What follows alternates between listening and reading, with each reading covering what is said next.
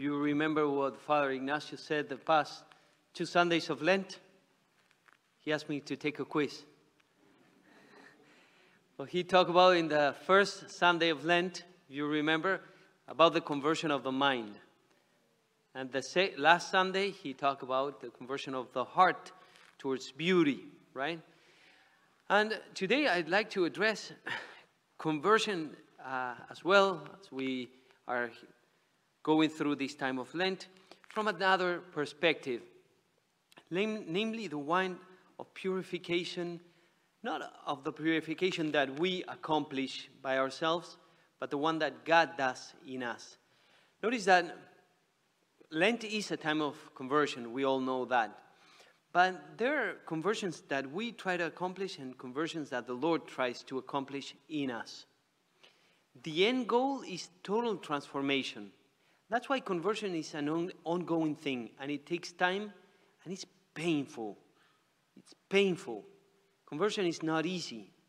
St. John of the Cross, taking up the, the image that we find in Scripture about the Lord being uh, uh, uh, using fire to refine us, says something beautiful. Remember that the prophets have talked about the Lord refining his people.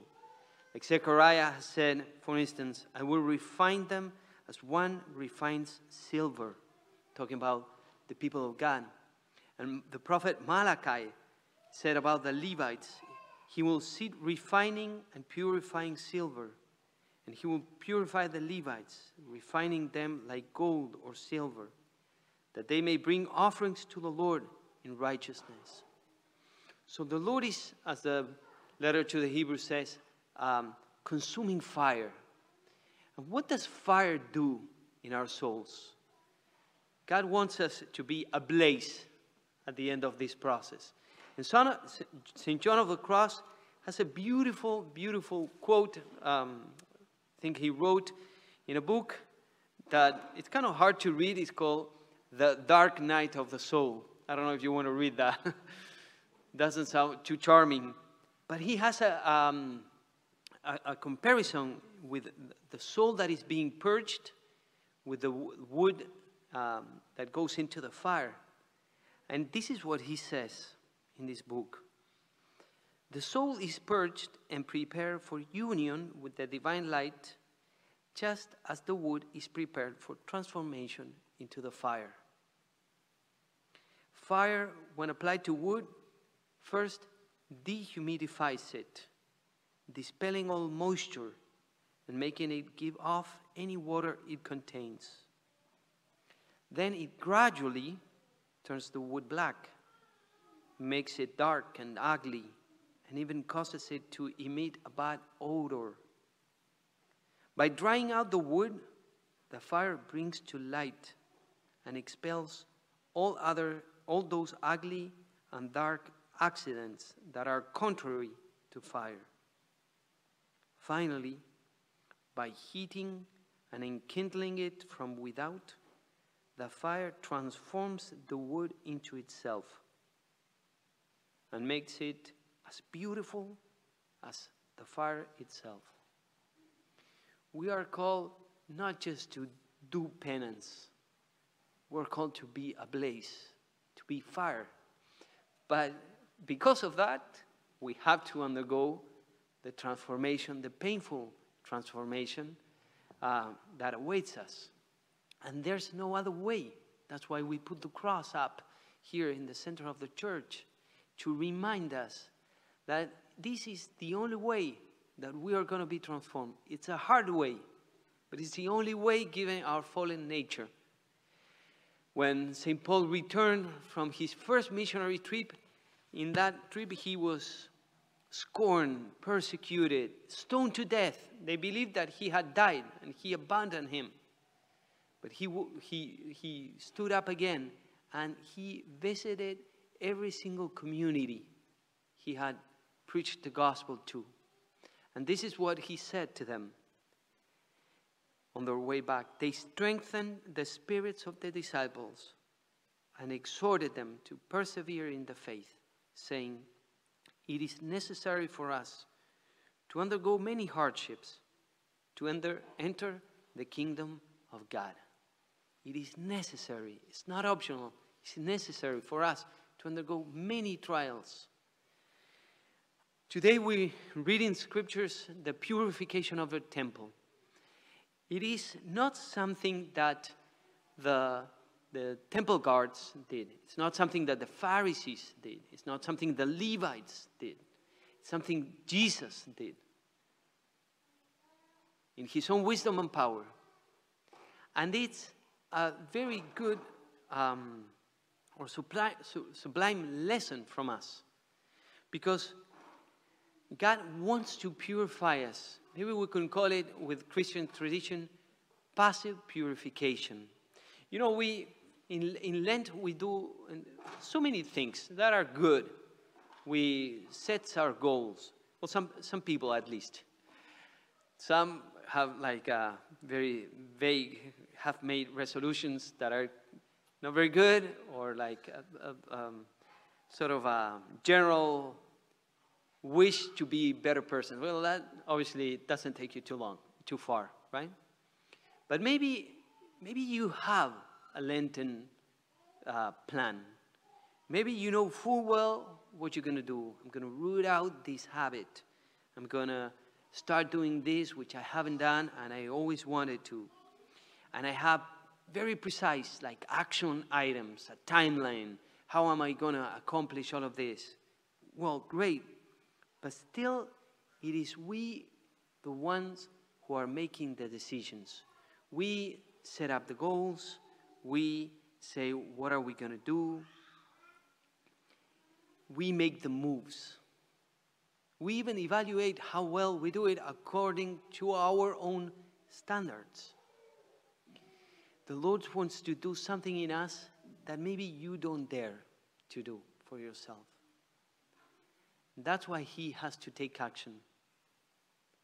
And that's what tradition calls passive purification. Notice that they were not expecting Jesus' visitation in the temple. Much less they expected, expected their tables being turned upside down or seeing their coins flying in the temple porticos or the animals all over the place. It is something that sometimes we are not ready to detach ourselves. We don't dare to give something up, to, to embrace Christ more wholly. So he has to do it for ourselves. And that is painful. And that's what is called passive purification. Passive because it's opposite to active. Active is what you want to do, you set yourself to do. But sometimes the Lord works in very mysterious circumstances in many things that just happens to us. And if we have faith, we have to believe that those things are part of God's plan. And that He's using all of those things to make you and me better, to make you and me ablaze with His fire. So it, it is necessary to undergo this. What are these passive purifications? Things that just happen, circumstances to you. Maybe I could say three things. One, purifying sickness. Things that sickness is, is usually a, a means that God uses to purify us. Because we feel so strong, we're so prideful. Sometimes He allows sickness for us to open our eyes and, and, and learn that we are dependent, dependent on Him. Something is not just like a sickness, but a physical defect. It doesn't impede you from working and acting normally, but it represents a sort of discomfort that pushes you a little bit. Someone was telling me not too long ago about he had back pain, and every time he made a, a, a bad move, uh, he felt the pain in, in the back.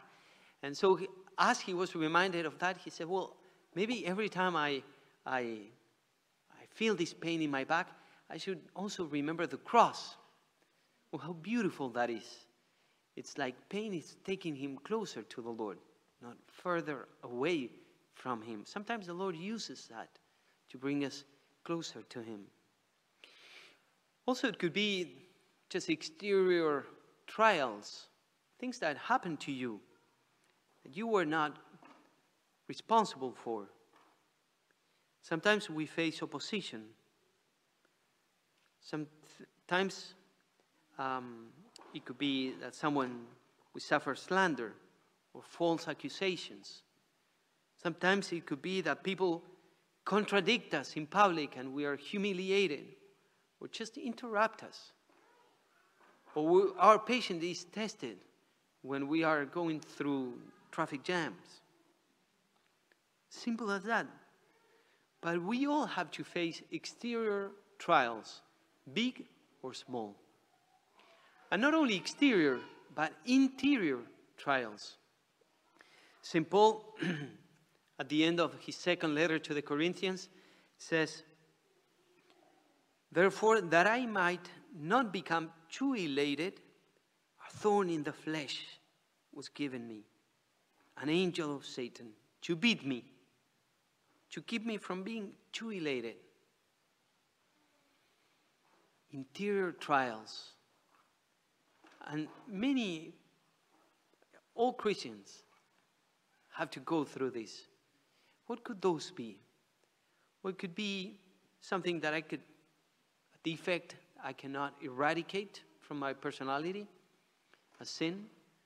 But it could be something different. The Lord may be purifying you, maybe in your prayer. You pray and, and you're dry. You feel as nothing happens. Is the Lord still there? There was a time when I felt so much love for Christ, and now it seems like all of that is gone. I'm dry. Is he even listening to me? That could be very well an internal, interior trial, testing. We have two options when we are faced with this. We either fight back, push back, resist, and even reproach God for this. Why do you this, do this to me? How can you, why do you allow this to happen to me? We rebel against, against it. We might embrace it. The Lord gave it to me, the Lord took it away. Praise be the name of the Lord, said Job. He didn't expect anything that happened to him. But he praised God even in those circumstances. It's very famous that St. Uh, St. Ignatius of Loyola, after founding the Society of Jesus, the Jesuits, being like a revolution, really, in the church at that time, after the, um, the Reformation, the Lutheran Reformation, and having so many vocations, sending missionaries and priests off to China, to India, to the Americas, right? All over Europe, being super successful by all human and divine accounts. Someone asked him, what if the Lord asks you to shut down the Society of Jesus? Now, this is something he had invested his whole life in. It's not anything just to say, oh, well, I, I close my business and I go do something else. What am I going to do now? Open a bakery, maybe, you know? Like, it's not anything task that. And he said, well, if I know for sure, if the Lord appears to me and he says that, I think it'll take me 15 minutes of prayer and then I'll be okay. Well, obviously, the Lord would not change gears so easily, right? It was something that the Lord wanted and that the Lord inspired. But it took him 15 minutes only to embrace the will of God. Circumstances serve, and the Lord shape us and purifies us. It's not something that we expect, it's something that He does in us. You and I, we are His temples temples of the Holy Spirit. And the purification that we don't dare to do for ourselves, the Lord will do. We have to cooperate.